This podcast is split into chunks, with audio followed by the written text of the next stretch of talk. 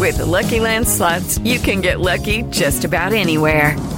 This is your captain speaking. Uh, we've got clear runway and the weather's fine, but we're just going to circle up here a while and uh, get lucky. No, no, nothing like that. It's just these cash prizes add up quick. So I suggest you sit back, keep your tray table upright, and start getting lucky. Play for free at LuckyLandSlots.com. Are you feeling lucky? No purchase necessary. Void where prohibited by law. 18 plus terms and conditions apply. See website for details.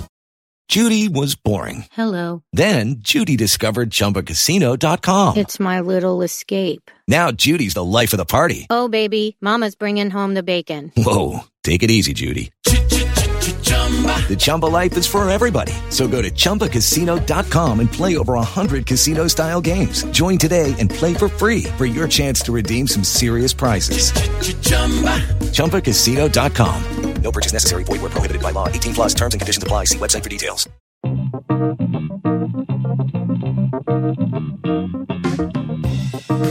Hey, everybody. Welcome to Barca Talk. I'm Brian Henderson, and with me, as always, is Gabriel Quiroga. Brian, Brian, my Barca brother from a different mother, and fellow culés, welcome to Barca Talk. We have a lot to talk about, and I'm coming in hot today. Brian, I'm coming in hot. You are coming in very hot. You have a lot to. You have a lot of things to complain about. But uh, on the on the other hand, uh, I think you have some nice things to talk about. Um, this you had a four day weekend because of the Fiesta Nacional in Spain. So how's that been going? That was good. We have uh, so the Fiesta Nacional was on the 12th, which was Thursday. And what happens a lot of times here in Spain is they take the Friday off, and what they call that they call that a puente or bridge, right? So they bridge the holiday to make it a four day weekend. And so most of Madrid left again for the four day weekend.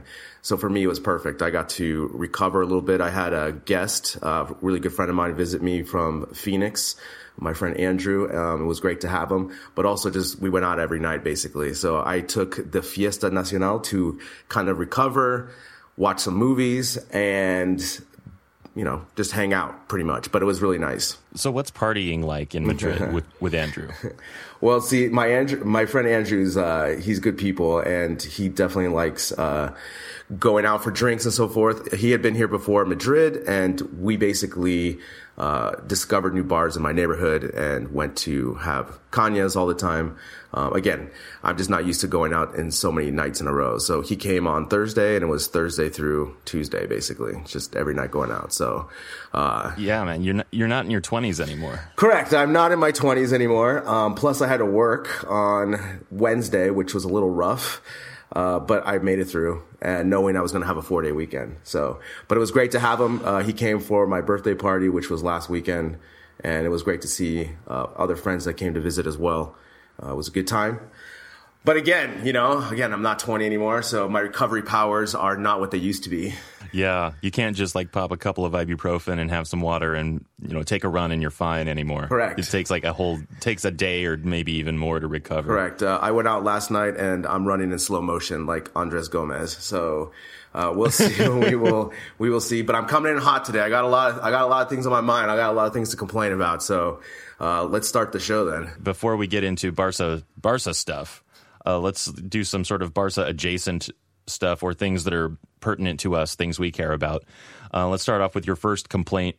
The U.S. men's national team failed to qualify for the World Cup finals in Russia. And I imagine a lot of our listeners are also invested in this. Um, it's the first time they haven't qualified since 86. And, uh, and we have a lot to say about it. Why don't you kick it off?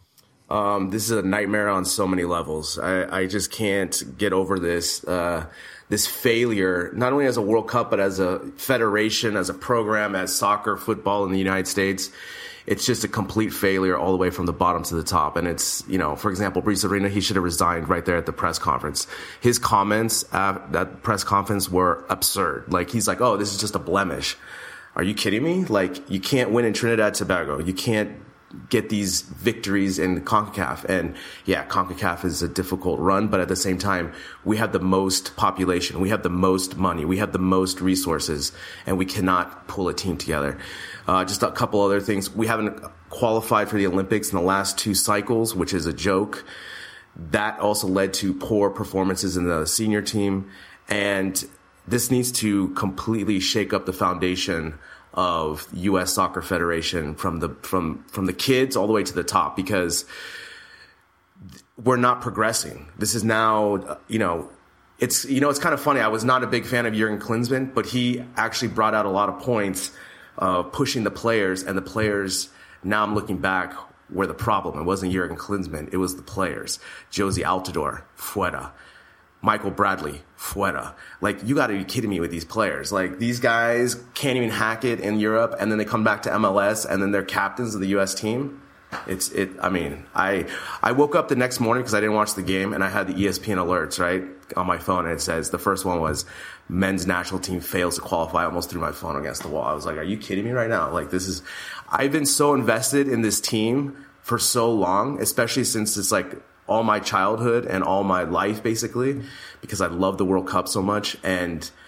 Bruce Arena, like this guy. I mean, he had a great World Cup run in 2002, but this is the worst thing he's ever done as a coach. Uh, did you watch the game? I mean, what did you? I mean, what was the? Yeah, I watched. I watched some of the game. It was uh, it was uh, pretty disappointing. But let me walk this back for a second. Um, so just te- teach me uh, what is fuera. Fuera is out. Out. Yeah. Okay. So basically, like Jozy Altidore, this guy just kills me. He has like flashes of potential, but he's so lazy his work ethic is terrible. And Michael Bradley, everyone thinks he's like this great passer, this great player. He's terrible. He couldn't even play in Italy. He couldn't play in England. Like, no, these guys. And, and the other thing too is the MLS. And I don't know if MLS, you know, what's going on with that? Like, I can't watch it. What they're doing, they don't have relegation. They don't have promotion. So the, so the clubs are very comfortable. They don't push players. The only shining point is Pulisic, and he's the only one, but he's playing in Germany and he can't carry the team right now. And he scored a goal, but just watching the highlights of the team, like they look like they were like just in a practice game. Like it was such a joke. I just everything, and especially Sunil Gulati, the the president, just oh my god, this guy just infuriates me so much because he's just like, oh well, we made a hundred million dollars, great fantastic. Invest that money. Yeah, where where's the trophy? Yeah. Where's the qualification? It's just like where's the progress? Exactly. And like you know, it's funny. Like when I played uh, soccer as a kid in high school and stuff, like I would always play you know pickup games or club or whatever, and there was always like immigrant kids that were playing, right? And they were really really good, like really good. And when was the last time we had an African player, like a true African immigrant player, or Latin player, or a Mexican American player? I cannot believe that we don't have any of these. We're not going into the the the I don't know these lower socioeconomic groups and pulling these players out, um, especially with all this money. I mean, that's what we need to do. We need to get these players where the kids have to pay to play. That thing's a joke. That doesn't happen anywhere else in the world. It's it's a luxury sport, and we're soft, and it's it's it kills me. So, thank God I live here in Spain. That's my adopted national team now. So Viva España. Right. Well, okay. So for me, um, I want to go back to what you said about Jurgen Klinsmann, and I felt the same way the whole time Klinsmann was managing the team. Was that it, it wasn't him? In fact, I was talking about this a year or more ago with my dad, and I was saying, you know, the problem with the U.S. men's national team is not the manager. I don't think it's the fact that there are so many Americans on the team. You know, we act like we act like they owe it to us. It's very entitled yeah, yeah. And you know, the funny thing like the attitude among the players. Yeah, exactly. so entitled. You know, it's funny. It's just like um, I don't know if we talked about this before, but I've always talked about it with my friends here and so forth. Is that the U.S. doesn't have a defined style, right? You know, like um, when I think of Alabama football or SEC football, I think of power football and defense. When I think of uh, the San Antonio Spurs, I think of really good defense and smart players and this type of thing. Like the U.S. has no identity of style, and that's a lot of our problems. I always think that we should go and be always a 4-4-2 and adopt the style of Atletico Madrid, be really good on defense, set plays, have really good goalkeeping and counterattack football because we don't have the possession and defense is always going to keep us into big games, but we don't have a style. And, you know, this is not, I know it's not the U.S. men's national team podcast, but at the same time, I just was like, this is, eh, oh my God, I just, this team, I mean, I just can't, I can't get over it. I can't get over it. Like, they don't want to play Copa America because it, it, it interviews with MLS. That's what happened last time I'm like, oh, oh. my God, you got to be kidding me. And I can't believe the glory years are going to be, we're not like, when you look back now at the whole U.S. soccer World Cup performances, like the glory years is 94 and 2002, two times, right? And you could have progress from that, and we didn't. And now it's a joke. Okay, well, a, a couple of points. Uh, Stephen Colbert actually had a good bit about this on, on his show, and he reminded us that we actually, the U.S. does actually have a very successful soccer team in the women's side. They've won three World Cups, and they've never not qualified for the Women's World Cup. So we, of course, we're talking specifically about the U.S. men's national team and all the failings in that entire system, and that has all come to the surface in this recent loss and uh, inability to qualify for the men's World Cup. Um, but to bring it back into the Barca arena, uh, we did get a question from our from our buddy Don Marlin five hundred three on Instagram, and he says, with the recent loss of the U.S. MNT and elimination of the World Cup, do you see Pulisic stock drop? Does FCB jump on that? And of course, we've talked about this before. You know, the the possibility how much we would love to see Pulisic, an, an American, playing for Barcelona, but I don't think that this affects. Uh, Pulisic's value. No, it does not affect him at all. He's he's probably the only player that's going to be left on the team going forward, or should be left on the team. Everyone else, fuera. Um, he's he's uh, his stock's not going to drop because again he's 19. He's playing at a premier club, getting lots of experience. You know, he was talking about how in his practices he has to continually fight just to play. So his stock is not going to drop, and he is the only hope uh, that we have as uh, Americans following soccer. Like he is the only one doing something. He's the only one, um, you know, making uh, strides in the international game. He's the only one that's in Champions League. He's the only one playing in and out on a Bundesliga. So this is our only hope going forward. Everyone else needs to follow his his his path basically. Leave the US when he was 16 to find an academy with a proper club and get developed that way get playing time learn the language if you need to learn a new language and really get yourself involved that way because you can clearly see he's a he's head and shoulders above everyone on the US men's national team. Work ethic talent uh, just everything how he shows like that he actually cares you know? He was like crying you know? Uh, these type of things. yeah, and he's still just a kid and he's still just a kid and it's you know it's really sad he's not going to get this experience you know? This would have really really helped him because not only if he would have had a good campaign who knows what would have happened if he would have gone to a bigger team or you know a bigger transfer or something like this.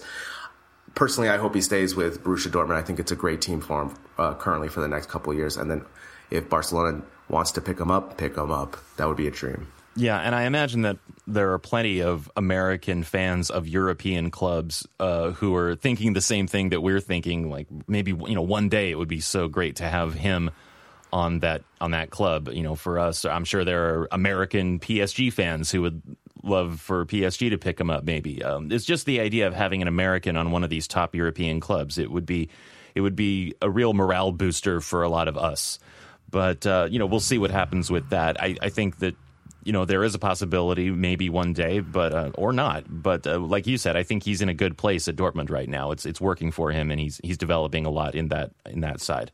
Uh, but let me turn to, to another issue that came up in the inter- international break, and that's Argentina, right? So Messi had a hat trick in their last match, uh, which managed to send Argentina to Russia. And on top of that, uh, Val Green is going to be glad that Messi won't have to travel to New Zealand for a playoff, you know, in the middle of their campaign at Barcelona. Yeah, so this is the opposite of the USMT, right? Like I woke up and I also had this alert, like Messi hat trick. I was like, that MFer, good God. Like, like, I, I can't distress this enough of how much I love Messi. Like we, you know, obviously we've talked our love for Messi, but you know, watching these highlights and, I mean, he did everything again, right? Like we said last time, he drove the bus, he cut the oranges for the team at halftime, he let you know sh- laid out the uniforms for the team, and of course he did a hat trick. The game was brutal. The, I watched the game; it was brutal to watch because Argentina has no chemistry, and they've had like I think sixty or more players that have started one game for them in this whole cycle, which is insane, or seventy or something like this. But Messi again comes through for them, and you know what's crazy too is that um, I don't know how you feel about this. do you think that he needs to win a World Cup to be the greatest player? This is always like the debate, right? Everyone thinks in Argentina they always have Maradona first and then Messi second for the most part. But for me, I think Messi is a much better player than Maradona just because he's done it consistently for such a long time and he doesn't do coke. That's the other thing. So yeah, he gets points for not doing coke. uh, you know, that's it's always a, a, difficult conversation to have because you know comparing players from different eras is always you know fraught with with problems. Uh, the game was different, um, and well, yeah, I mean, like really, that's the main thing is that the way that they played in Maradona's time is different from Messi's time. And does he need to win a World Cup in order to be considered the greatest player of all time? In Argentina, I think he does. Um, I think for most, I don't know, you, you just bring so much of your own personal baggage into that whole discussion of like, is he the best? Is he not the best? I think he's already the best. I don't think it's really up for debate. But also, you know, I'm a Barcelona fan, so I'm clearly biased. And anyone who's um, a diehard Real Madrid fan would point to Ronaldo and say, look at what everything Ronaldo has done. Why, you know, what makes him not the best? I don't know. I mean, you just you just bring so much of your own personal garbage into it the, and but, but then again that's why we care that's why we do a podcast like this is because we we have so much of this personal investment in things so it's hard to objectively say you know what are the parameters what are the criteria by which we would judge such a thing and it's i mean he's clearly he's clearly the best i mean that's my conclusion is that yeah. he doesn't have to win a world cup to prove that he is the best now then there's the other issue that people often forget when they talk about this, which is, you know, one player does not win a, a World Cup. One player cannot win a World Cup and never has. Even when Maradona took them to the championship, took them to the World Cup, and won it with them, there were still 10 other guys on the field. He didn't do it all by himself. It takes a team. And sometimes it takes a, a superior impact player to really elevate the team. And he's doing everything he can right now. And maybe it just worked better under Maradona. But yeah the team is is failing. And we got a comment from a listener actually about this um, what Sampaoli said. And I thought it was a really beautiful sentiment. Sampaoli said uh, apparently that uh, Messi does not owe Argentina a World Cup football owes Messi a World Cup and I think that that more or less sums it up yeah, I totally agree. And you know, Argentina has a lot of work to do. I mean, they they qualified; they don't have to do the playoff. However, Sampaoli has a lot of work to do. They still need to figure out their squad, their rotation, their formation, how to use Messi the best because they basically almost have Messi as a midfielder in this weird 4-4-2, 4-3 kind of hybrid thing and and he has no chemistry with the other players. Like he he's setting them up with these amazing passes, and the other guys are like, "Oh, you're oh no, I didn't know you were going to pass to me," and they're like late on the thing or they're off sides, and it's it's just like him playing with kids. You know what I'm saying? So um, we'll see. I mean, right? The first step is you got to get to the dance, right? That's the first step, and whoever you know, you're playing four weeks, momentum takes takes you through uh, a little bit of luck, and you never know what Argentina can do because they have the talent. They just need to get it put together. So we'll see how they fare in the next World Cup. Yeah, so let's get into the Barca talk, quote unquote, um, the proper show. So, uh, coming up today's show, we have some news from the front office. We're going to talk about the Ballon d'Or. Uh, we're going to talk about a hilariously boring interview with Andre Gomes. Um, check in with the women's side and Barca B. Do a quick recap of La Liga. And then we're going to talk about our first non win of the year, the match against Atletico. And of course, as we always do, we'll uh, tie things up with a preview of the Champions League and La Liga matches coming up. So, first up, the news from the front office is that um, Albert Soler and Raul Sanllehi will leave their roles with Barcelona. And um, Bartomeu is going to announce a new executive structure at the club's General Assembly on October 21st. So that should be coming this week. And um, this restructuring comes after two vice presidents, Carlos Vilarrubí and Jordi Monés, resigned in protest of the decision to play the Las Palmas match behind closed doors a couple weeks ago, if you remember that.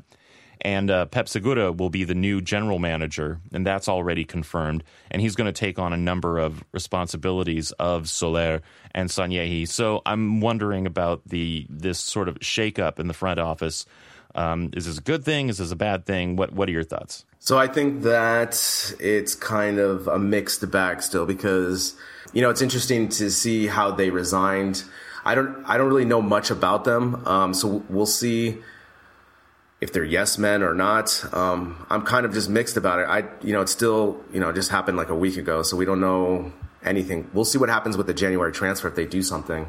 Maybe that'll give us some indication of the direction they're going to go and how the um, how Pep Segura is going to manage the team and and maybe get some transfers out. Like for example, Turan, for example, get him out of out of Barca and get that money back somehow. So it's interesting. Um, you know, I don't really have too many comments about it because I don't really know. You know, it's funny because I don't really know how um, how they they come up with their strategy, their plan, because they're not as transparent. You know, kind of like in the states with the NBA or NFL, you kind of have more information of what the front offices are going to do, but with football, they're definitely more disguised, more secretive. So it's kind of hard. You only see the the result, right? Like when they actually sign someone or when they're talking about signing someone, but you kind of don't know what kind of strategy they're going to go with. So we'll see what happens with Pep Segura being the new general manager.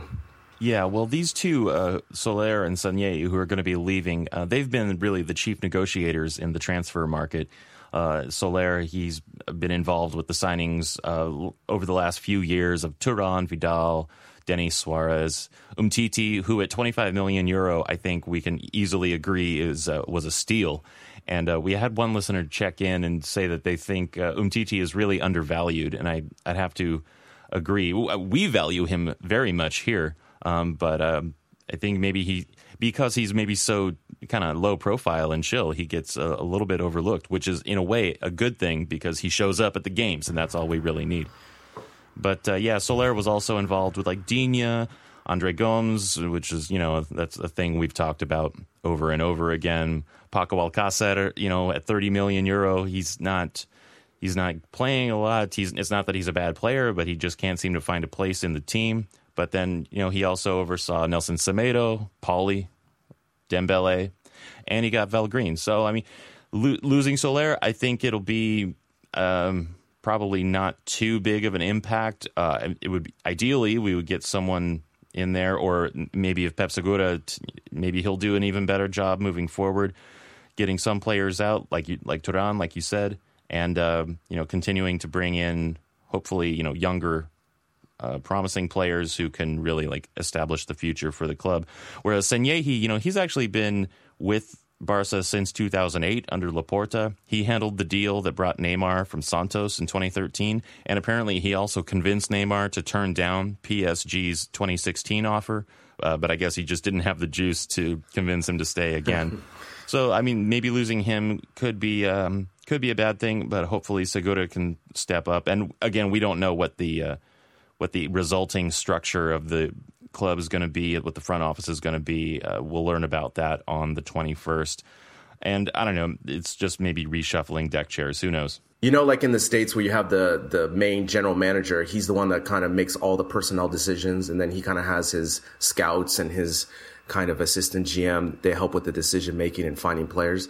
Well, in mostly in football, right? Like it's kind of, yeah, this is the general manager. He's ultimately making the final decision, but it's a group of them coming together with this decision. So it's almost like a lot of chefs in the kitchen. That's why I think there was a lot of chaos this summer with the transfer market because there was a lot of discourse of who they were going to sign, how much they were going to sign. So again, you know, we saw the list of uh, Sanelli. How do you say his name? Sen Senlehi? I can't even say his name. I'm saying it Senye. Um, I don't Sanllehi. I don't really know how to pronounce it. yeah, Sen Sen Sen not going to work here anymore. So we're going to see the strategies going forward. We'll you know obviously January is coming up very soon, so we'll see if they make any moves to get rid of any of that extra contract. Like for example with Paco Alcacer and Arda Turan. I'm I'm curious to see if they uh, loan them out and if they take anyone in, especially like Coutinho. There was a, a random rumor that just started with Coutinho uh, getting signed in January. I don't see that happening just because of complications with Champions League and all kind of things going forward. Yeah, you got to just let it go. Coutinho is not coming. It's not going to happen. I mean, it might happen a couple more years down the line, but it's not going to happen this year. But moving on, let's talk about the list of Ballon d'Or nominees, uh, which was announced this last week. Um, Messi and Suarez are the only Barcelona players on the list. And I found the list really funny, actually, because it includes defenders such as Bonucci and Sergio Ramos, and goalkeepers uh, like Buffon is on there. And that's really weird to me because let's be honest, we all know that a goal scorer is going to win the trophy, probably Ronaldo, right? And as a side note, I still believe that all of these awards, whether it's FIFA's the best or the Ballon d'Or, they're still lame. These individual awards that people vote on, it's not exactly based on any exact, you know, statistics, there's no criteria. I mean, that's the whole thing about sport is that we play the game and there's a result to the game. And that's how we choose winners. You know this is all just you know it's more it's popularity contest. It's it's, it's exactly the opposite of what sport is supposed to accomplish. Yeah and, and again there's no set formula for these awards right? No one knows if it's the most uh, goals that you have to score or the most award, uh, team awards or victories or there's no set rule so everything is just askew basically so again you're right this is a popularity contest i still before before i moved to spain i thought the ballon d'or was such a big deal and it's now that i've lived here it's just it's such a joke like they're just like yeah, it's nice that they win, but at the same time, it's it's almost like a, a chore. We have to fly there. We have to go to this gala midweek. It's just another thing they have to do, and it's just annoying for them more than anything. So again, I think it's still lame, but uh, it's going to be tight, you know, because especially if Messi finishes strong this season, uh, I think Ronaldo may pull it off this year. Yeah, and then there's just the, the the question of how each of these players are doing right around the time that the voting is is coming to a close. Right? If Messi's having a great season and right and he is right now and Ronaldo is not, but if you look back over the last year, you know, Ronaldo had a great year last year and he won the Champions League and they won La Liga. So, I mean, there's probably he would have more juice if they had done the voting then, maybe he would have won it. And when the voting comes to be, you know, coming to a close, if Messi's having a great year and Ronaldo isn't, is Messi going to win it? It's again, it's just there's just so many problems with it. It's so silly. Uh, I don't even want to talk about it anymore. Let's talk about something fun. So you sent me this picture uh, yesterday during the game. It was from the paper, and it was like some really awkward high school looking photo of Andre Gomes holding a football, and next to it were these all these questions that the I guess the reporter had asked him and his responses. Tell me tell me more about this. What paper was this in for for starters? So I don't know what paper was. I was watching the game last night with some friends, and my friend who's a Real Madrid fan, we were just joking around because uh, I kept telling him, "Man, I love Umtiti," and I just kept saying because he's really young, as a joke, like as a thing. And he's like, "Oh, by the way, did you ever see the Andre Gomes interview that he did in the paper?" And I was like, "No," and he's like, "You got to see this." So he forwarded to me, and we were just laughing our asses off because he, he is the most like vanilla gray person ever. Like, is this guy serious? Like, first, we're going to post this picture on our on our Facebook page because it's glor. It totally looks like uh, like varsity blues type of picture. You know, like you know, like uh, your varsity soccer picture next to a tree, like holding a soccer ball, just in case you don't know he plays soccer. Anyway, right. so the reporter asked him a bunch of questions. It's like a get to know him type of questions, right? They're really simple. So first, they ask him, the first question is uh, city, and he says Porto. All right, whatever. The next question, a place to disconnect. And his answer, various. what? Like, okay. Like, you couldn't just say just like, just to help the reporter out, right? Like, the beach or my grandma's house or something like this. But varios, right? That means various. The next thing, movie. And he goes, good question. I don't know. Is it? Yeah, and okay, so clear this up for. I want you to make this clear for me because I was looking at it, and it looks like the reporter is just asking him a movie. Correct. Any movie. Correct. Not your favorite movie. Correct. Not what you think is the best movie of the last year, but just name a movie. Correct. Good question. It's like I don't it's know. like Brian, a movie. You, I would, I would probably like you ask me, I say Big Lebowski, boom, just like that, right? Hey, that that's a movie yeah, I like. It's a movie. the next one, a song, and he goes, I'm not going to say any song because I don't want to upset anyone, but I listen to a lot of music. Is this is this guy serious? Like easy, man. Yeah, you're not on trial. Just name a song. Name a song that you like. It's okay. The next question, a book, and he goes, "I don't know." I'm like, like well, okay, maybe he's not a big reader. that's fine. But say the Bible. I don't know. Say a book. say a book. You know, try to be funny or something. You know. Oh my god, this guy. The next question, a plate of food, like a, a food, you know, just food, and he's like, I don't have a problem with food. First of all, no one said you had a problem with food, okay? But if I have to take one, bolognese pasta. Are you? Is this guy serious? Is it like, like, come on, like something. At least he gave an answer. That At least true. he said a food. That is true. That is true. Then the next That's progress. Then the next question is uh, a historical person. He said Eusebio, obviously Portuguese. Then he said superstition doesn't have one, obviously, because he's fucking gray. Um, some sort of hobby, and it's just like he doesn't have a hobby.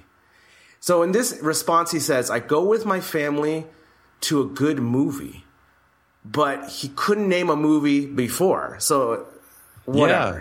Yeah. Oh man, your story is really not lining up. correct, correct, correct. And this is the best question of all time. Is the last one. Some other talent other than football. He responds, "Nothing special."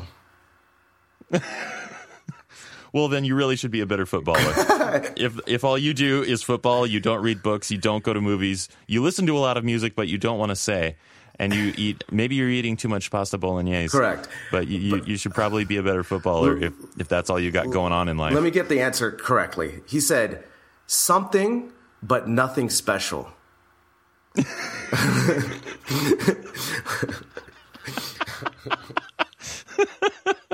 wow, what what oh, a what a load of laughs this guy is. Jesus. yeah, super entertaining. Oh my god, this guy. We couldn't stop laughing yesterday when my friend read it cuz like like he's like when he said the the food thing, he, my friend did like the Italian hand thing. He's like, "Oh, pasta bolognese," right? And we're just like just dying cuz it's just like these are the most absurd answers. Like have a little personality showing. You could lie, no one cares, you know? Like do something. No one's gonna, yeah, no one's gonna like grill you on this. It's just, it's just for fun. It's just a light puff piece, you know. Oh, Andrew, It's Andrew, important. Andrew, Andrew. Oh, Andrew. Yeah. All right. Well, let's talk about let's talk about football for a minute or two. So let's start with the women's side uh, at, at FC Barcelona. Uh, so they're still at the top of the table with 15 points. They've uh, had five wins out of five games played. They're tied with Atletico Madrid on points, but they're way way ahead on goal difference. Uh, they defeated Avaldsnes from Norway. That's the club that they I was talking about last week that they had played. Um, they had their second league in the uh, Women's Champions League round of 32, and they beat them again for nothing. So they're going ahead to the round of 16 in the Women's Champions League. There were goals from Lieke Martens, Toni Duggan, Andressa Alves, and Mariona. And so they're just, I mean, really, they're on fire. They're tearing it up. Uh, particularly, I think, thanks to bringing uh, Toni Duggan and Lieke Martens in, which they just came this year. They're just they're ripping up the uh, the women's league, domestic league, and they're looking really strong at the moment in the women's Champions League. Of course, you know we'll see how that plays out as we get deeper into that tournament. Yeah, I mean the women are looking fierce. You know, uh, I'm curious to see. I'm gonna this week. I'm gonna make a point to watch one of the the highlights of the games because I kind of want to just figure out if they're also playing a four three three and if how much they're adopting the tiki taka style and and also just the what they're doing, you know, kind of just get a better grasp of what they're doing because I'm interested now. But yeah, they're definitely tearing up the the women's side. Curious to see how they'll do in the Champions League because that obviously is their ultimate goal since the league isn't as strong. And also the Champions League, you know, you have teams from France, from Norway, you have really strong teams in Germany, and so the competition is is way more uh, is stronger. So therefore, the Champions League is definitely a better uh, mark of how good they're really progressing because they're a relatively young team, aren't they? A young organization, I think. They're, they haven't been around for that long, or how? Well, Barcelona uh, has had a women's side for uh, several years now. I, I'd say it's in the neighborhood of 10 years. I, I don't have that in front of me right now, but yeah, it's somewhere in the neighborhood of 10 years. But just the women's game has been escalating over that time. And I wouldn't say that Barca has been really at the vanguard of that uh, until recently. You know, they're also talking about uh, fielding a women's team in the U.S. Women's League, which would be, I think, very exciting. Um, it might be more of a brand thing than a style thing, but uh, in any case, that's good. So they're really, at the moment, the club is taking on um, the women's game more seriously, and clearly by signing the players that they've signed, they're really making a move to be a, a dominant club in the in the women's game. So it maybe over the last year or two they've really stepped up their concern with that. So I just asked Google, and you're wrong. It's 30 years. Uh, 30, 30 years. years. So they, they were actually founded in 88. But I think like we just, we talked about that recently. They've been making a huge push because overall, Barcelona is always looking to be the best quote unquote club of all sport, right? So this also includes the women's side. So they're definitely investing because they can see the potential. And I think it would be awesome if they get a women's team in the U.S. I think that would be not only for branding, but exposure, but also hopefully bringing some really great uh, U.S. players to Barcelona as well. So I think it's a great strategy because you know it's almost like an it, not almost it is an untapped market, uh, the women's side, and also just investing that kind of money and also being really good as a as a as a women's team that just makes the whole Barca brand even stronger. Yeah, and I mean, speaking of the club overall, I mean, have you seen that handball team? Handball, man, it's the next big thing. Get on it. I, I actually like the roller hockey. Yeah, the roller hockey. Oh, how about arena football? They should really Yeah, there you do go. an a- American arena football, which has you know really taken off in the states. Yeah, It's yeah, been- yeah. it's been huge. Yeah, yeah. But let's talk. Well, let's talk about the the B squad, Barca B. Um, they won their game this last weekend against La Jolla Lorca, uh, one nothing, with a goal from uh, our new signing Jose Arna- Arnaiz. Um, they lost their previous match to Numancia 1-0. They drew against Oviedo before that 1-1 with a goal from Arnaiz. They're 13th in the table um, in the second division. And right now, Arnaiz is their top scorer uh, for the season with four goals. Carlos Aleñá has three.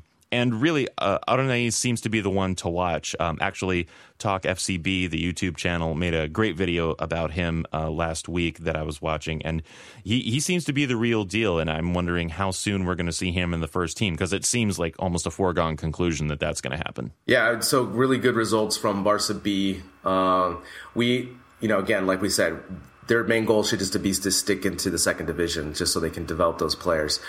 If they 13th, 12th, 11th, just be comfortable, uh, just staying in Segunda. So we'll see. Uh, I'll, have to check out this this Arnaiz guy. So it's that Talk FCB YouTube channel has great content, great videos all the time. So definitely check out that channel. We'll give him a shout out on Twitter. But yeah, it's it's really good content. I'll have to check out that video. Yeah, I mean, Arnaiz, he uh, he just signed, came from um, Valladolid, and uh, he's uh, he's a strong winger, like a sort of traditional proper winger. He really likes to get forward, get past his man, cut inside, make things happen. He's confident, he's strong, he's fast, and he's clearly very skillful, and he can finish. So uh, we'll maybe we'll check back with him uh, next time. And I was thinking about this, you know, uh, thinking about the women's side and the Barca B team. And it, like tickets to these matches are really cheap, if not free sometimes. And I'm just thinking, if I were in Barcelona, I would go to a lot of these matches because it's you know it's expensive to get into the first team matches, even against a, a weaker opponent. It can get a little pricey, but like you can be in like the perfect seats for a B squad game for 15 euro, and that's like a fraction of the cost. Yeah, not only that, but you're like up close and personal. You know, you're you're you're like a couple meters away from the players. You get better exposure to them. You can actually like get autographs. You can actually like talk to them a little bit. And all, yeah, it's it's a you know it's just like what you said, like the minor leagues basically. You know, it's like minor league baseball. Yeah, have you ever gone to a minor league baseball yeah, game? Like uh, in my in the Bay Area, we had the San Jose Giants, which used to be a feeder team, for, obviously for the San Francisco Giants. So you could see some future stars coming through, and it was a lot of fun because not only was it cheap, but you know, it was in San Jose, so it was really close to my house. So, example, like if you live right next to the stadium, you go check out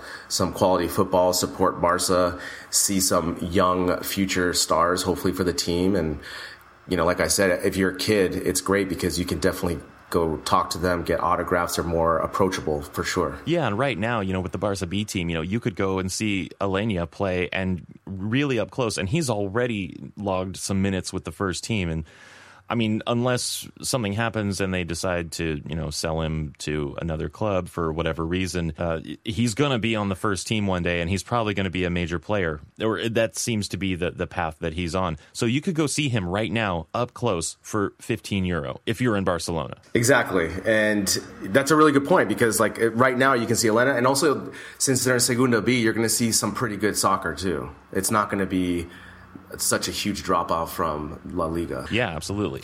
And with the women's side, you know, you can absolutely see the top players in the women's game for like next to nothing. Lieke Martens, you know, she was just named the top woman player of the world. And so you can just go and just watch them play and for like next to nothing. And especially when you're in those situations where there's an international break and you want to see some some club action, but all the top players are, you know, playing for their countries something like that would be, uh, I think, a fantastic alternative. Um, but anyway, like I said, if if I were in Barcelona, I feel like I'd be going to a lot of those. Speaking of the first team, let's let's t- get into the first team and uh, look at La Liga and do a quick review.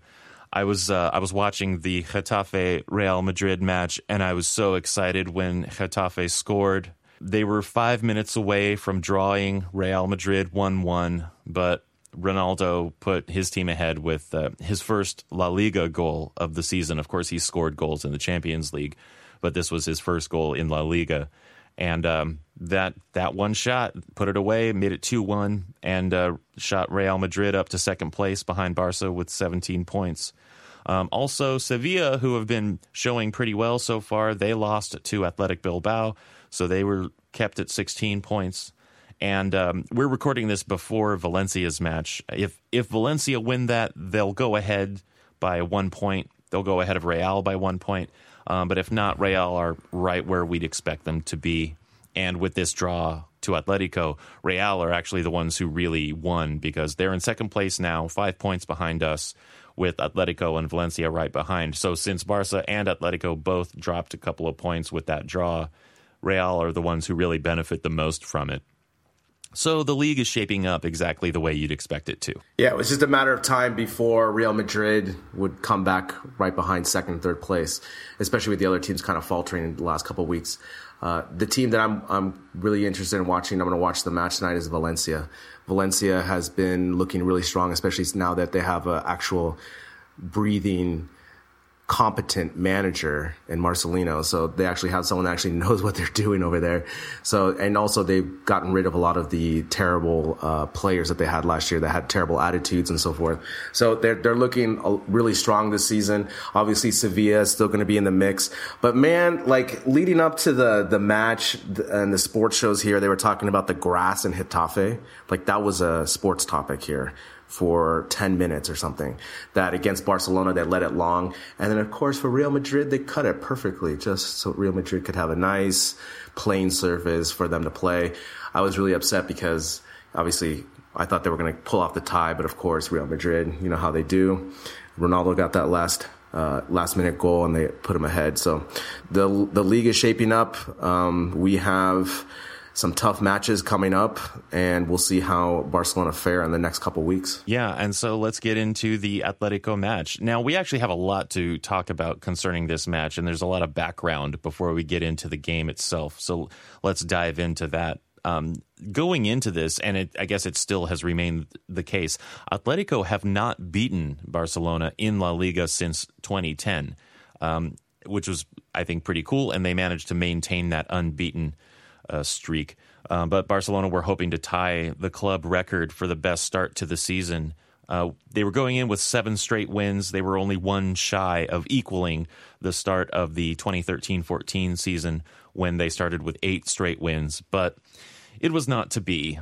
And uh, probably the, the, the, the biggest sort of peripheral news about this match was the fact that um, Barcelona canceled their application for uh, a ticket allocation for their fans after Atletico lowered the um, tickets that were previously offered, citing logistical problems. And there are actually a lot of little issues about this that we could get into, but basically, Atletico had initially um, offered Barcelona 1,000 tickets, but then uh, citing uh, commitments to their socios, they had to lower it to 250. And then Barcelona just said, no, no thanks. We don't want any of your tickets we're going to take our ball and go home. Like this stuff to me is just so petty. This is like the same stuff as like always, you know? It's like there should be a rule as always, like you have a certain amount of tickets allocated all the time, no matter what team you are in La Liga. So if you're, you know, it doesn't matter if you're Barcelona, Getafe, or whatever, and you're going to go play at the Wanda, you have a thousand tickets. End of story. That's it. But all these like, depending on these logistical problems, probably because they just moved to like Windows Vista or something, they, you know, these things like, always happen here. It drives me mad sometimes because it's just like it's so backroom deals. You know what I'm saying? Like nothing's ever on the. There's no rules about this, right? There's no rules that say they have to allocate this number every game.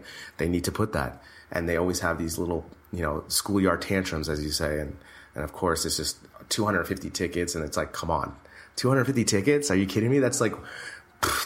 I could have 250 people in my house. I think, you know, like that's that. it's such a small number, you know, it's such a small number, and especially here with a lot of Barcelona fans that want to go see the match, they can't go because you have to be associated. It's a really complicated process and it's expensive as well. So yeah, well, there are a couple again. of there are a couple of issues that that bring, that this brings up. So like the the main one probably that some people might think is that it's has something to do with politics because you know all of this is happening in the midst of continuing political turmoil in Spain between Spain and Catalonia.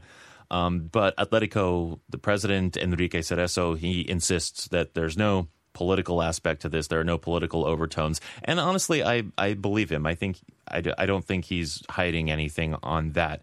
Um, again, I do think that the fact that they can change from 1,000 tickets to 250 in the last week is not cool. But uh, I don't think that there was any particular you know political aspect to this. You know, Atletico weren't going in with the Spanish flags on their jerseys like Las Palmas did, and he continually insists that they just they're. It's not that they're apolitical as a club, but obviously, you know, the people who run Atletico they have their own personal politics, and then that's going to bleed into certain aspects of how they run the club. But Cerezo seems to be very clear that Atletico is about sports and leaving politics outside of it, and and I I mean, I don't know. I'm not super involved with following them, so I don't know. But I, I have a tendency to to believe him. But then the other thing that comes up for me is this question of uh, I think you've told me that there isn't much of an away game culture in Spain. Like certainly not as much as there is in say the English Premier League. Exactly, and that's why because in the English Premier League they have a set rule of how many tickets are allocated for away teams, so they can already plan uh, in advance when they want to do go to a away match, and they also have a set time. Here in Spain, they always change the time in the day either on a Saturday or Sunday or time. So it's really difficult to make plans. Let's say, for example, um, you want to see a match in Sevilla, for example, and it's the, when you plan it out, it's on a Saturday at two o'clock, and then the week before they're like, oh, it's Sunday night at eight forty-five, and you're like, oh, but I already bought my train ticket back, so you miss out on the game. So this always happens a lot here. They don't plan it, they don't keep the times fixed. There's a lot of uh, flexibility in this in the timing, and then also, like I said, there's no uh, allocation, set allocation for tickets. So you know, let's say if I wanted, like I said, if I want to see a match, I have to really, really battle other people to get that ticket. It's, it's very difficult. So for me, it's just easier to watch at home. So the old Spanish way prevails, and it uh, makes it difficult for away fans to uh, to to go to those games.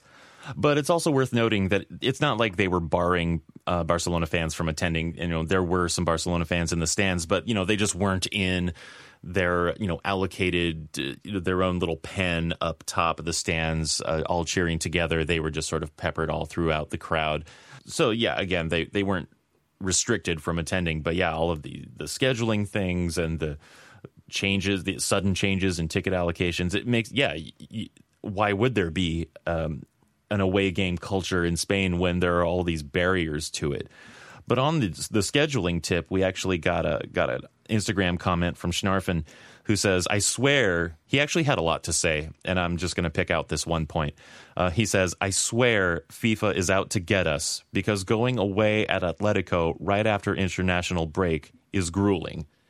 What's your response? I have a response to that, but what's your response to that? First of all, it's not FIFA. Second of all, this is what the schedule is. It's, I mean, we played a lot of easy teams before, so this is going to happen. We're going to have to play difficult teams.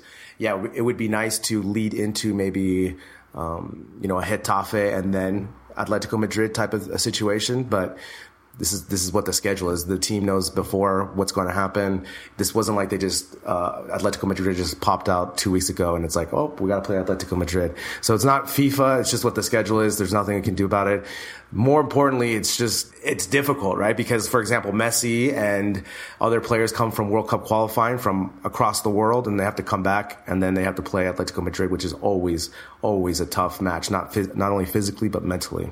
Yeah, although you got to admit, I don't think that uh, I don't think that Messi really was suffering too much after his flight. He looked he looked good. Messi's not human, so you can't you can't. I mean, you can't. He, he's completely the outlier. But look at Suarez, right? Like Suarez looked lethargic, and you know you could tell that he he played a, uh, an important match on Wednesday or Tuesday night, and then had to fly across the world. So Messi's don't ever look at Messi. Messi's yeah, that guy always wants to play ball, and he'll play ball anytime, anywhere with anybody. You know he he just loves playing ball. He so was for probably him, playing on the flight from Argentina back to Spain. Probably, probably. He was like juggling in the seat and stuff, just passing the ball, just yeah. So they actually, uh, what I read too is they actually sent out a private plane for him. Barcelona did to send to pick up uh, Suarez and uh, Messi to get him back faster. So before we we played quote unquote easier teams, so it was bound to happen that we are going to play Atletico. It just happened to fall after the international break. Yeah, it's it's unfortunate scheduling, but yeah, I don't think anyone is is out to get it. I mean, the schedule, like they, everyone has to play everyone, and you know, it, it, sometimes it just works out that way. But of course, we do appreciate Schnarfen checking in and telling us all of his all of his thoughts. Now, um, before we get into the game itself.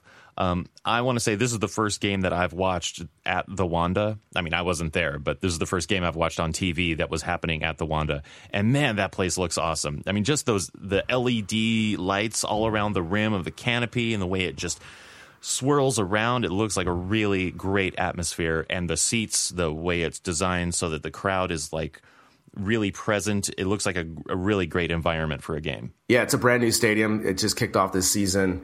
There is a lot of fanfare about it because it's the the newest modern stadium in Spain. Of course, it has all the the bells and whistles like the new uh, plasma or not plasma, the new flat screens they have all over.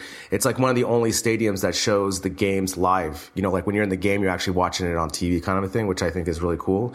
Always adds to the uh, the fan experience, but also like it just has everything. It's more comfortable. Um, the only thing it's it's kind of difficult to get to because there's only one metro station that gets there, and I've seen pictures of like it just looks like cattle being herd into this metro station. You know, so. Uh, uh, that's the only bad thing about it, but everything else is it's going to be the new uh, national team stadium too as well. That's where the national team is going to play their major games, just because it's a modern uh, venue. It's nice, it can fit a lot of people, and it's in Madrid. So I think going forward too, that's where they should play the Copa del Rey. That's where they should do all the major matches uh, in Spain, just because it's so nice, new. Uh, it has all the LED things. It's it looks like a really cool stadium. I'm going to definitely try to go to a game this year, probably in the spring when it's a little bit less um, intense of trying to get tickets for the first matches. So I definitely want to go check out a game there just because you got to go see the new stadium. And plus, uh, they they've been doing a lot um, a lot of fan activities before the game. So like for the Barca game, they had activities starting at twelve o'clock, and the game was at eight forty five kickoff. So they had like parties, concerts, these type of things because they want to kind of bring this pre game fan activity to the Wanda, right? Because the Wanda is, is basically in this suburb that they have lots of space to do this. So they kind of want to create almost like a, a, a tailgate uh, party type of atmosphere because there's not enough bars there to to house all the people like that, like it was in the Calderon. The Calderon's in the neighborhood with plenty of bars to go drink some beers beforehand. But in this neighborhood, in the Swanses neighborhood, which is in the east of Madrid, there isn't uh, too many things set up yet. So they have to set up these huge tents, these type of things. But it's actually been really uh, good outcome because more fans are going before. They're having more of a uh, like a pep rally type of atmosphere. So it's actually been working out. So I'll definitely uh, check out a game. Obviously, take pictures and we'll I'll talk about it on the podcast when I do. Yeah, oh, I can't wait for that. But so let's finally talk about the game itself. Um, now, I'd like to start off with uh, some of the listener reactions we got to the game because, and we got a, a few of them. Um, and the main theme was this: first point, why did Valverde put Gomes at right winger? And that same sentiment came from Schnarfen, Meech04, and Elrock88, all on Instagram. that's the first point that we have to really talk about. So let's get into that first point. This is one of my hot takes, right? This is my coming in hot on this one. This is such a nightmare on so many levels. I can't. He. Oh my god, this guy hurts my heart. Um, Andre, Andrew Gomes, man, this guy just is like in the way. He's always in the way. That's not like I can't explain it even more. Like he's not like we've already talked about. He's not particularly fast. Uh, he's not particularly a great passer. He's not particularly a good shooter. He's not particularly a good header. Like he's just at like above average at all these things, right? Just like his beautiful interview, right? of, you know, Mr. Vanilla, Mr. Gray, you know, this type of guy. But him playing right wing, when I saw the lineup, I almost dropped my phone. I was like, he doesn't add anything. He does not add anything. And every time he just looks like some, some guy they picked off the street. And they're like, we need another 11. So just go play uh, you know, he just like sits there. He doesn't do any passing. He's just like in the way. I don't understand. I do not understand. If this is our quote unquote strongest lineup, how is Andres Gomes in it? Like, I would much rather have your man crush playing right wing because he's way more flexible in passing. He's more dynamic and he has better eyes. Beautiful eyes. Exactly. Yeah. beautiful eyes. So for me, I would sw- like, if you're going to play this formation, I don't even know what it was last night. It was it, it, was chaos. It was complete chaos because it leads us to this our next sentiment from the other listeners. Go ahead and introduce the next sentiment or reaction. Well, the other big reaction was to Suarez. Um, LRock88 says Suarez is either not match fit or mentally incapable of performing. And he says, should Paco be considered either sub for Suarez or to start? Paco isn't my first choice, but what other options do we have? So let me ask you this: Did you? I don't know if you saw in the game yesterday, but I pointed out to my my friend who's the Real Madrid fan. He loves football. He's pretty good at watching tactical stuff. I pointed out to him. I said, "Look where Luis Suarez is right now." And Luis Suarez was like playing left wing top corner. I was like, that's not where he's supposed to be. Luis Suarez does not have a great first touch his attributes is like he's a bull in a china shop, right? So you have to kind of just give him the ball up in the middle and let him create and do stuff. He has to, he needs a lot of opportunities to score the goal, but him playing up at that left wing position that he was doing last night, that was another chaos thing. It was just like you had Andres Gomes on the right wing and you had Luis Suarez on the left wing. It's like, what's going on here? I just don't understand. So well, okay. So while well, why don't you collect yourself and I'll, I'll chime in okay. here.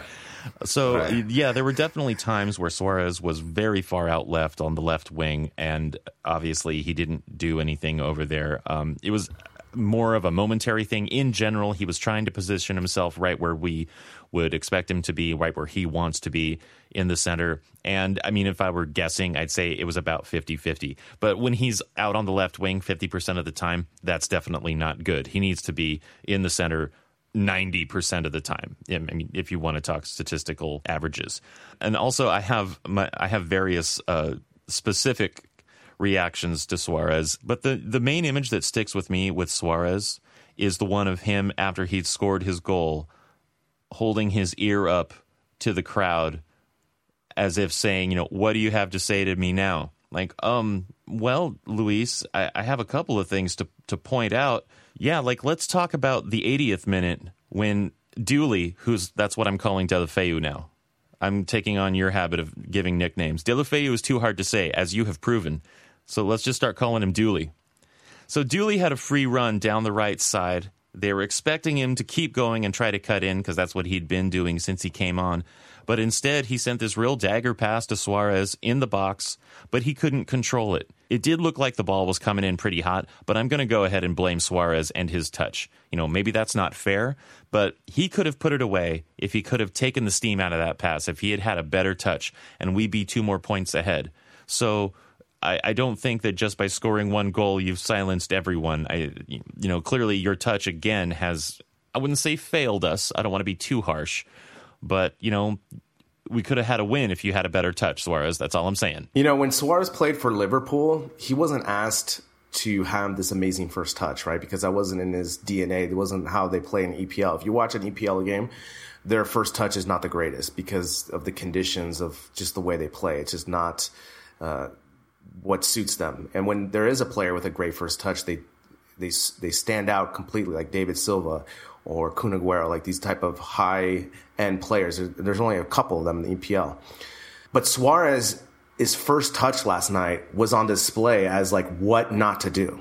You know, like what not to do. Like how many times did he get the ball a pass in and he would try to get a move? I remember in this one instant play, he tried to do a move and the ball came up behind him and he lost the ball.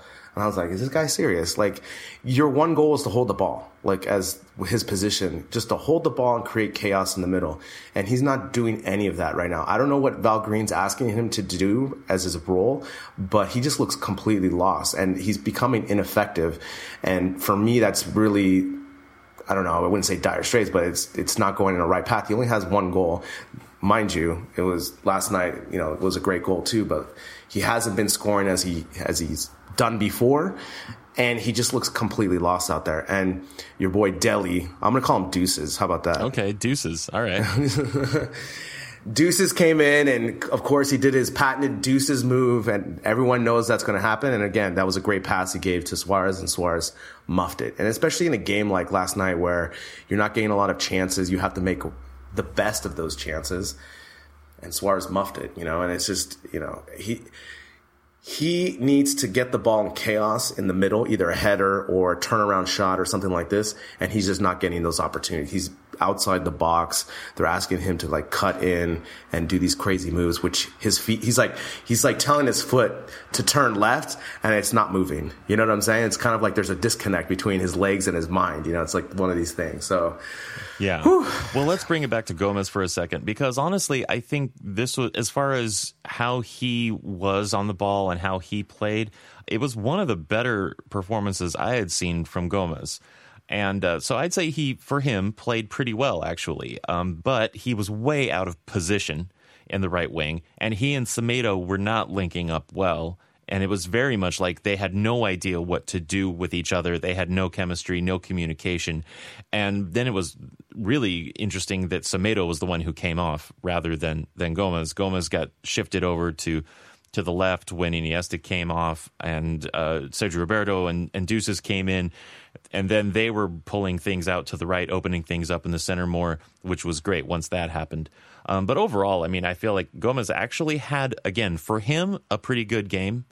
Um, he was just in the wrong place. So again, I think that falls to Val Green. I agree. Like, yeah, he made passes. He did a couple things.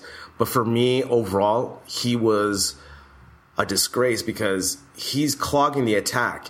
He's not doing anything. He has no clue out there. He has no chemistry with Semedo, even though they both speak Portuguese. So you would think it would just be even easier for them on the field. But these type of things, yeah, he made passes. He didn't like really lose the ball. He was kind of just there. Again, he vanilla, like everything vanilla. So my point is like, yeah, he didn't lose the ball. He probably had a good accuracy passing and these type of things statistically. But for me, he was always in the way every time I saw him with the ball, I was like, "Get out of the way! Get out of the way!" I was like yelling at the TV. You know, it's like he's just in, he's just in the way. You know, it's like just move. You know, so that's why for me, I would have much rather had Sergio Roberto because not only would he have a better chemistry with Rakitic um, and Semedo, but also he has so much more dynamic flexibility cutting in, doing the passes. He's like one of our only people on our team that actually pass or cross the ball without getting blocked. Did you count how many times our crosses got uh, blocked last night? No, but By, it was a lot. It was it was a lot. Like Alba, Gomes, like every I was I was flipping out with that. I just it's one of my biggest pet peeves because if you're a professional player, that means that you can do things at a, at a high level and crossing the ball is one of those traits. And I can it drives me insane. It drives me insane that these players, they don't cross early. They wait for the player to come so close to them that they have no angle to cross the ball. That's why Sergio's Roberto cross was so great because he did it early. I don't know if you watched the replay. He didn't wait for the player to come. He saw the action before, crossed it. It was a clean cross, a great cross, and it scored the goal. But a lot of time, these players, they wait too long for the defense to come to them and it, they block more than half of it. These type of things, like for me with Gomes, it's just, I, I just, I cannot believe he's on the team. I just cannot believe this. And my, my Real Madrid friend was making fun of it last night because he was saying that uh, when they signed Gomes, that one of the things was like, we stole him from Real Madrid. And my friend was like, I'm so glad he's not on Real Madrid. I was like, this guy, I can, oh my God. Like you're telling me last night that either Paco Alcácer wouldn't have been better last night? I think maybe he would have. At least he's fast. Yeah. Right? Like he would have he put some, you see the lineup, let's say Filipe Luis, he sees the lineup and he's like, Andre Gomes out there? Pff, easy. Right. Done. Like I, I got this, you know, now I can focus on Messi more. Like it brings no fear to anybody. No fear. Yeah. No, I, I absolutely agree with you. I, you know, I just try to be, uh, I just try to be kind. I, I told you I'm coming in hot today. Oh no, I'm coming I hear you. I hear you. I, I feel it. I feel, I feel the heat coming from Madrid. The heat out of Madrid. That's you. But Yes. in general, I'd say the story of this game was really just one of close calls, and there were close calls on both sides, uh, really. But of course, I want to focus on our close calls. I mean, even 30 seconds into the game, we broke through, uh, but just Messi couldn't get the ball out from under his feet, and and he put the shot wide. And that right there, in those first 30 seconds, that pretty much sums up how most of the game went. Just a lot of close calls. Um, the first half was was definitely rough um, all of these positioning things. You know, Gomes getting in the way of everything, uh, just n- nothing quite clicking. All of that was happening. Um, but Ter Stegen, who uh, I have chosen as my man of the match, he made some crucial saves in that first half when Atletico were most threatening, and he made those really crucial saves that really made the the, the draw possible. But going through some of these these close calls, like look at the 70th minute, most of them are in the second half. Everything went right. You know, if you look at the replay, it was right around uh, you know 69, 70 minutes. Barca played the ball forward. Barca played the ball forward very quickly from the top of the first third. Umtiti to Busquets to Rakitic to Messi on the right, just outside the box. He runs in, plays it back to Rakitic, running forward. You know, he backheels it, return. And at that point, Rakitic had taken most of the defenders with him. So it was this great opportunity. Messi had the shot, uh, but he put it wide because he had to get the shot off quickly with Godin coming in with a slide. So it wasn't a completely free shot, but like that was a really close call that they missed. So yeah, I mean the second, the first half was brutal. Like we were, I think at one point we had seventy percent possession. At one time they showed the stat, and I was flipping out at this because, again, we were going back to our old traits of going side to side, but not really being dangerous, right? I mean, how many times were they just playing it all the way around, all the way back, all the way around? For example, Suarez wasn't creating that chaos in the middle for them to do those balls in the middle. And so for me, again, when you're going to play these tough matches, especially against Atletico, the Atletico are, they want you to have the ball. They don't care because they want to counter, especially when they're playing quote unquote better teams than them. That Barcelona needs to shoot from further distance a little bit more, you know, break up that monotony of always passing the ball from left to right. And I know that is the Barca style, the possession to try to create that opportune moment. But we have to make that a version 2.0, you know? I always tell my friends, I'm like, they just need to shoot a couple times and then the defense starts to come out and then you can possess around them and it just opens up a different dimension. But if they always know that you're not going to shoot from outside, like take Atletico's goal, they shot from outside the box and it was a, and a great shot, right? I mean, it was a perfect angle and they tried other shots. I remember Griezmann tried a volley kind of outside the box. They tried another shot, but it gives you that you always have to pay attention to it, right? And so as a defender, that's always going to keep you on your toes. But if you know that, for example, when Iniesta is just playing the ball to Alba, Alba to Iniesta, Iniesta to Alba, Alba to Messi, Messi back to Busquets, Busquets back to Piqué. It's like, yeah, I get it. We're possessing the ball, so we don't have to play defense. I get that theory. I understand it. I like it. But at the same time, we have to be dangerous. The, the, the point of the game is to win the game. And we need to score goals to do that. And especially if we go up one nothing, then all of a sudden Atletico's chasing the match and then we can counter on that. And then we're more dangerous that way. But when Atletico score the first goal, they all of a sudden can just bring everyone back, be more solidified on defense. And they know that, I mean, when was the last time that Barcelona scored from outside the box? I mean, I know they did this season, but that was like once, you know, and also they're not shooting that much. Uh, so these are the type of things that just kind of, we still need to adapt for these big games. And I know Valverde made some, some adjustments because in the second half it was evident that they were doing more attacking these type of things. They had more opportunities. But again, it's just start with that in the first half. Yeah, I agree. And there was actually speaking about that, there is one really good thing that that Gomes did, which is that he took a shot from outside the box. It was a horrible shot. It went way over the goal, but he at least attempted it, you know. And I thought, okay, this this is when he's been shifted over to left mid after Iniesta came on, and at least he took the shot. It was, you know, it was bad, but if they had been doing more of that, it would have had this, the exact effect that you're talking about. It would have, you know, drawn the defenders out because they would have suspected, okay, there there might be a shot coming here. We don't know. You just got to create threats and get them thinking and get them guessing and draw them out. And again, it was horrible, but at least he did it. You know, it's funny. Like I always think of the NFL strategy of defense when I'm th- when I'm watching football as well. By the way, I was just laughing. You almost made me spit my water out when you said the Gomes comment. Yeah, I saw the that. Gomes comment because all I could think about was either was he trying a field goal kick or what was he trying on that kick? It was just like just a bit outside. You know, it was like, whoa. Was like you know, this time. Anyway, when I'm watching the football match, I use what I used to play, you know, football or watching NFL, these type of things. You're trying to make a team one dimensional because it's easier to defend, right? So in foot, in American football or uh, NFL, if it's a passing team, you want to make them run the ball. You know, you want to change their their attack basically just to make it one dimensional. And Barcelona does that for other teams, especially with bigger teams. They just say, okay, we're gonna we're trying to make this amazing goal by working the pass.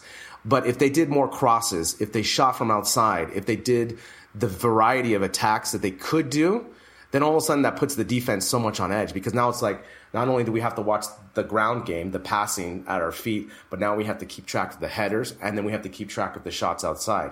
I'm just saying it for the big games, you know, because that's when the defense is going to be better and stronger that we're going to face. Obviously against like Getafe or some other lower tier teams we can possess and we're still going to win the game. I'm comfortable with that. But these big games against Bayern, against Chelsea, against uh, Real Madrid, Atletico, we need to vary the attack just to have more opportunities like we did in the second half and eventually led to a goal with Suarez with the header by your man crush cross. Yeah.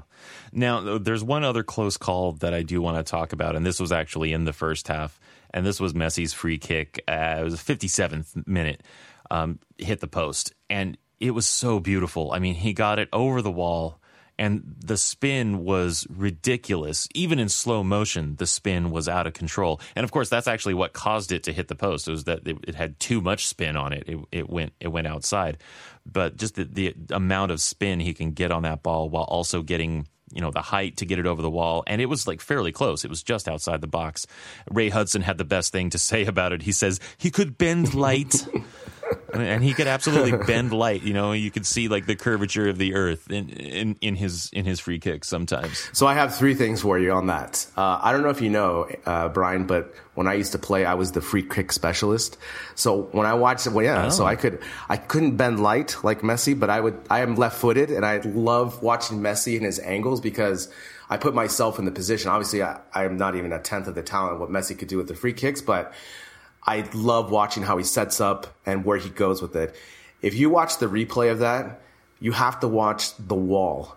The wall that Atletico sets up and then right before the action is hilarious because they're falling down, they're pushing. My friend pointed out on replay, he just said, what a wall. Like it was just chaos, right? and, but that chaos led to a, a, a hole where Messi could go over it and have a better angle at it. And then the other thing I have to tell you is you got to. Fo- there's a Ray Hudson says Twitter account where they during the matches when Ray Hudson they just quote the random lines that he does on Twitter. It's fabulous. I'll I'll send it to you, but it's fabulous. So like something like this, be like. Uh, Ray Hudson and has like his picture. It's like he could bend light, you know, and it's like that's his tweet. okay that's something that i might actually use twitter for but yeah it was just these close calls one after the other you know Exactly, and, and especially in the second half, I had a better feeling that we were going to equalize and we were going to escape with the point because again, we were doing the varied attack. We had more opportunities. They were fouling more, and so when that happens, you know Messi's going to have more opportunities for a free kick, and he almost scored. And Oblak is a top tier goalkeeper, and he was almost beaten a couple times on those free kicks. if you put those those two goalkeepers, Ter Stegen and Oblak, head to head, I mean, those are easily two of the best. Oblak is is hard as nails. He's tough to to beat. He, I mean, he's probably one of the strongest things about Atletico on, on the defensive end. I mean, they have great defenders also, but he's just a great, you know, gatekeeper. Yeah, and, and Ter Stegen, man, he had such a great game, and you know, more and more, he is just becoming the the future. You know, like he is going to be at Barcelona for a long, long time. Like I was telling my friend last night, I'm so glad we have Ter Stegen because not only does he have the physicality that you want in a goalkeeper that we've talked about. Question for you: Who has a better first touch? Ter Stegen or Suarez? Yeah, exactly. Ter Stegen has a better first touch than our number nine. Exactly, exactly. I mean, you see the passes that Ter Stegen drops in the bucket, like it's ridiculous. And having him as our goalkeeper, you his reactions, he keeps getting better and better every year too. That's the other thing. Compare him his first year in Barcelona, he was good, but he he kind of looked shaky at times. But now he commands the back line. He makes great saves. He's, I mean, he's definitely anchoring the defense he's doing a lot of things really, really well now. Yeah, and that's exactly why he was my man of the match. So let's talk about your man of the match. My man of the match was Umtiti, Puyol 2.0. That's what I'm going to start calling him. He's this guy. I, I was telling my friend uh, last night. His name is Gabriel too. So we were joking around. Like I kept saying uh, Puyol, Puyol, you know. But how many times did he intercept plays last night on the counter? Like he was impressive. Now the only one time I remember was Griezmann going through, but that was because of PK Umtiti. There was a bad communication. But for the most part, Umtiti broke up so many plays he always makes the right pass in chaos.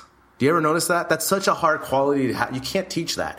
That's just like something instinctual. When he should turn left, he turns left to make the pass. Like if there's a defender on his right, he doesn't go back. He always picks the right pass.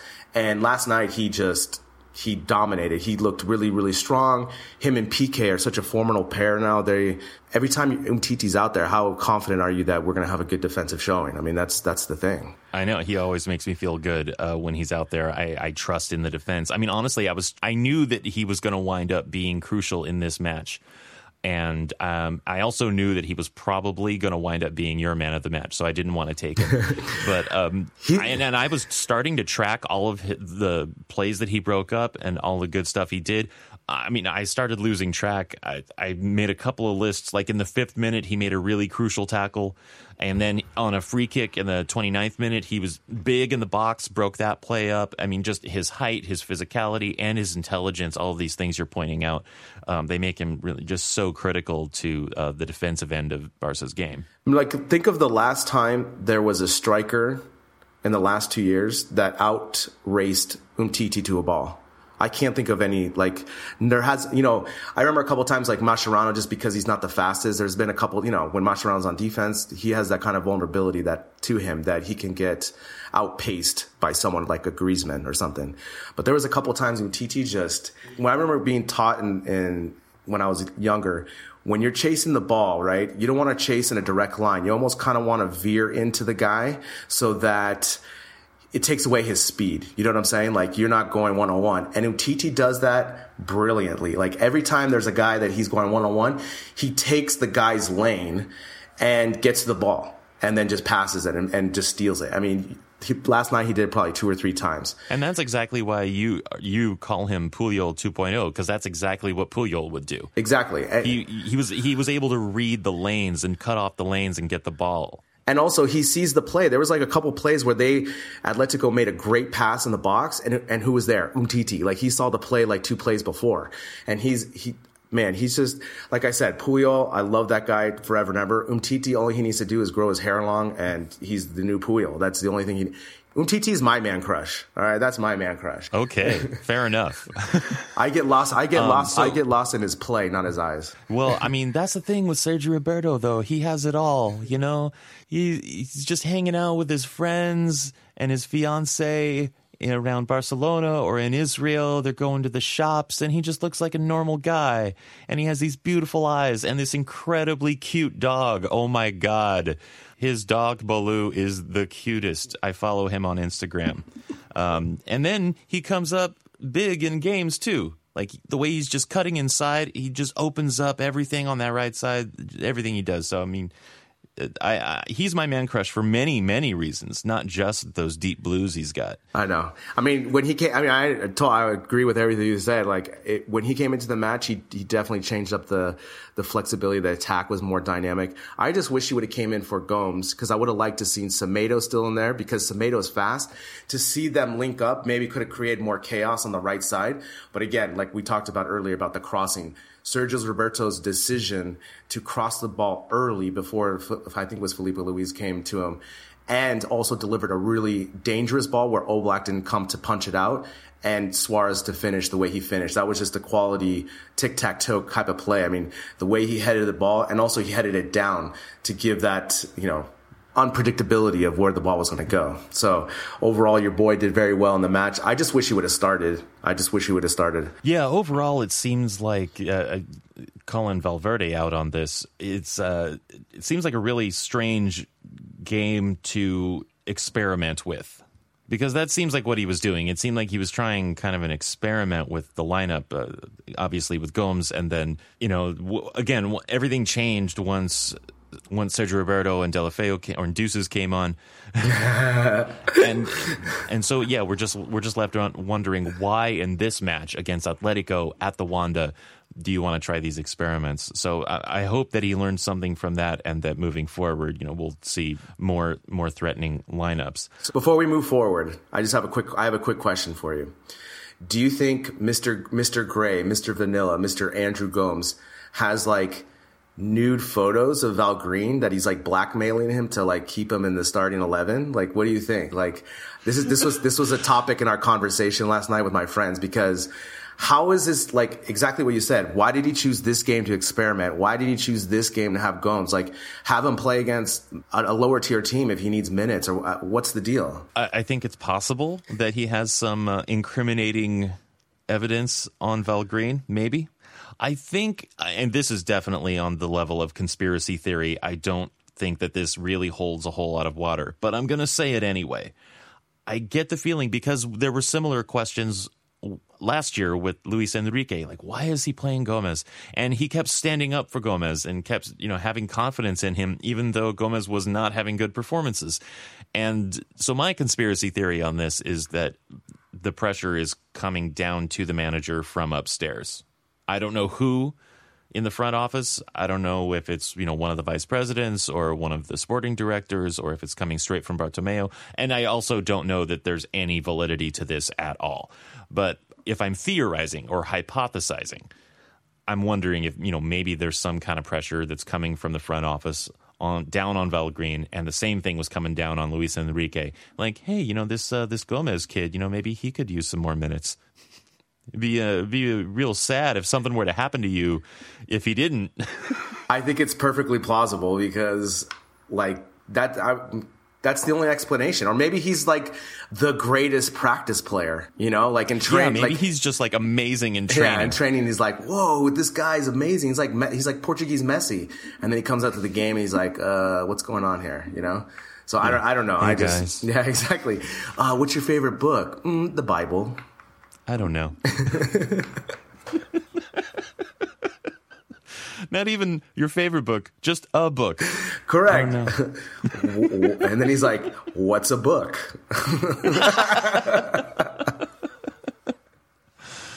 All right, so we'll, we'll hope that uh, that next week goes better. Speaking of next week, uh, let, we have two matches coming up. Uh, the first one is going to be on Wednesday in the Champions League against Olympiacos. Uh, some background on this uh, Olympiacos has yet to get any points in Group D of the Champions League. And of course, Barcelona is riding high at the top of that group. And the other two teams in the group, Juventus and Sporting, each have had one win and one loss. The wins were both against Olympiacos, and the losses were both to Barcelona. So what are we what are we going to expect to see here? Val Green is generally good about squad rotations, as we've observed so far. Um, what kind of lineup do you think we should expect to see? So I definitely think it's going to be uh, the triangle of Ter Stegen, Umtiti, and Piqué, and then I think it's going to be Alba, and I think it's going to be Vidal or Semedo on the right. I would pr- obviously prefer Semedo, but this type of game, you could play Vidal or even Sergio Roberto on the right back, and then the same uh, midfield except Iniesta. They probably might change out for Gomes or Um, I don't even know someone else. And then at the top, I would like to see um, Deuces start. Um, at least it gives us a right winger, a true right winger, and then have Suarez in the middle, and then obviously Messi wherever he roams. And so I think they should get the points. Uh, Olympiacos, like I was doing a little research before, really hard to find kind of information on it. The player to watch I found on them was a Brazilian striker, Seba, but he has this season so far more cards than goals. So that's not, that's not, a, that's not a good stat to have, right? He has three cards and zero goals. So not looking too good, but he's young and he's got a lot of potential, but he's the, the player they have. They have a lot of, uh, Greek players. Um, not really anything too worried about the uh, Olympiacos. Again, the other thing too, it's going to be a comfortable environment. It's going to be in the Camp Nou. So obviously with the field dimensions, Barcelona should have possession. I'm calling maybe a 4-1, a 4-0 type of victory. I'm hoping, but I think they should uh, easily beat Olympiacos. Yeah, and again, depending upon the lineup, if it is a, a particularly strong lineup, uh, yeah, I think we could potentially see a, a, blowout here, like a really bad one. Then again, you never know. If Olympiacos might just go super defensive and really just try and hold them off and maybe see if they can grab a draw. I'm wondering how much confidence they have going into this match. Probably not a whole lot. Uh, but so the more interesting match would be uh, next Saturday in La Liga against Malaga, and this is at the Camp Nou. And, uh, you know, my thoughts on this, um, I'm just, for some reason, the loss to Malaga that was in Malaga last year is just still really stuck in my mind. That was such a disappointing loss.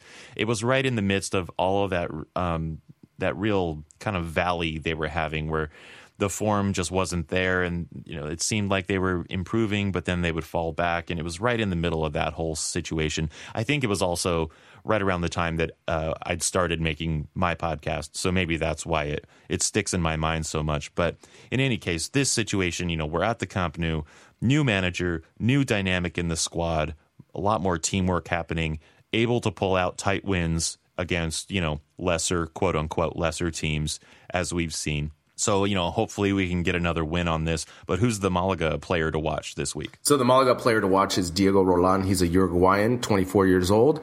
He's on loan from Bordeaux and he's a center forward. He's a typical Uruguayan center forward, like our boy, uh, Mantooth, um, Suarez. He, uh, he has a couple goals. Um, he has a lot of potential uh, strong physical in the air. I was kind of watching the YouTube highlight reel of him.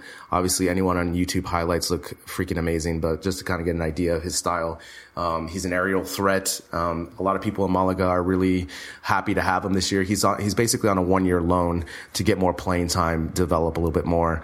And they say that um, the team is really happy with his performance. He seems like a really good guy. He's also um, got on the national team as well for Uruguay, so he'll be playing in the World Cup. Well, he should be on the World Cup squad coming up as well. I think also the Malaga match for me stands out, like for you, for the when you started your podcast and so forth for me, it was like the epitome of Luis Enrique's tenure. It was like he didn't take Malaga seriously. He didn't rotate the squad. We hadn't wanted Malaga in forever, and he just kind of just threw away La Liga with that with that match because we needed that match to get points, you know. So obviously in the Camp Nou, it's going to be a different story. Obviously, with the field dimensions, it always puts us in an advantage.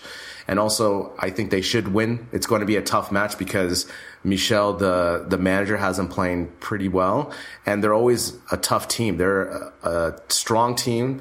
They're physical. They're not as physical as I would say Atleti, but they're a pretty good team and we'll see what happens. I, am curious to see because if they kill, or if they have a good showing against Olympiacos, then he can rest Busquets. He can do these type of things to have them fresh for the Saturday match. Yeah, and it's worth pointing out that right now Malaga is in 20th place. They're at the very bottom of the table, and just like you've pointed out with all the smaller teams, and Malaga is more of a mid-sized team, you know, but whenever these uh, these smaller teams go up against Barcelona, it's huge for them. Everyone gets up for that, and it's like you said, it's like their Super Bowl.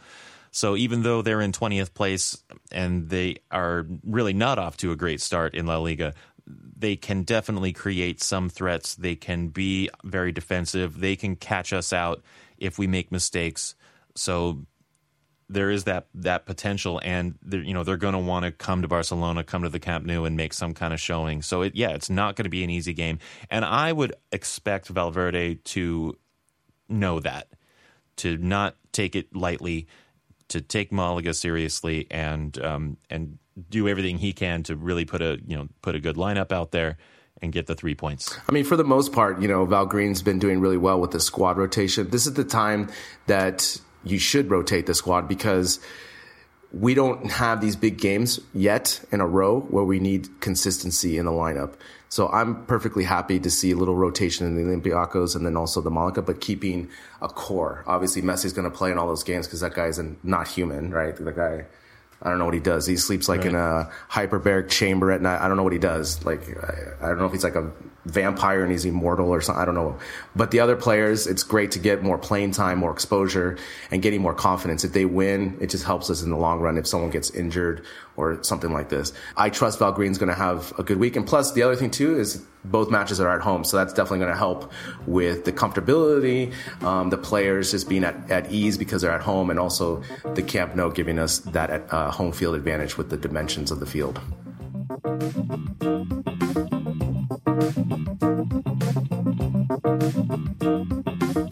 That's it for this week, everybody. Be a part of the show. Give us your comments, your questions, topics you'd like us to discuss, and you can do that by visiting us at barcatalk.net.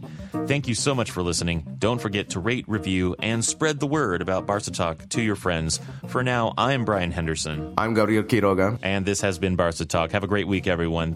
Visca Barca. Visca Barca.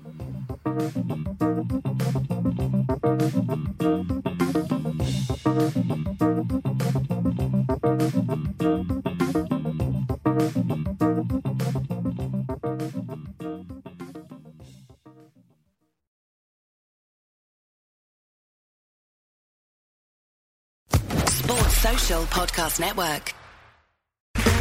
Okay, round two. Name something that's not boring. Laundry? Ooh, a book club. Computer solitaire, huh? Ah, oh, sorry, we were looking for Chumba Casino. That's right. ChumbaCasino.com has over 100 casino style games. Join today and play for free for your chance to redeem some serious prizes. ChumbaCasino.com. No purchase necessary. Full prohibited by law. 18 plus terms and conditions apply. See website for details.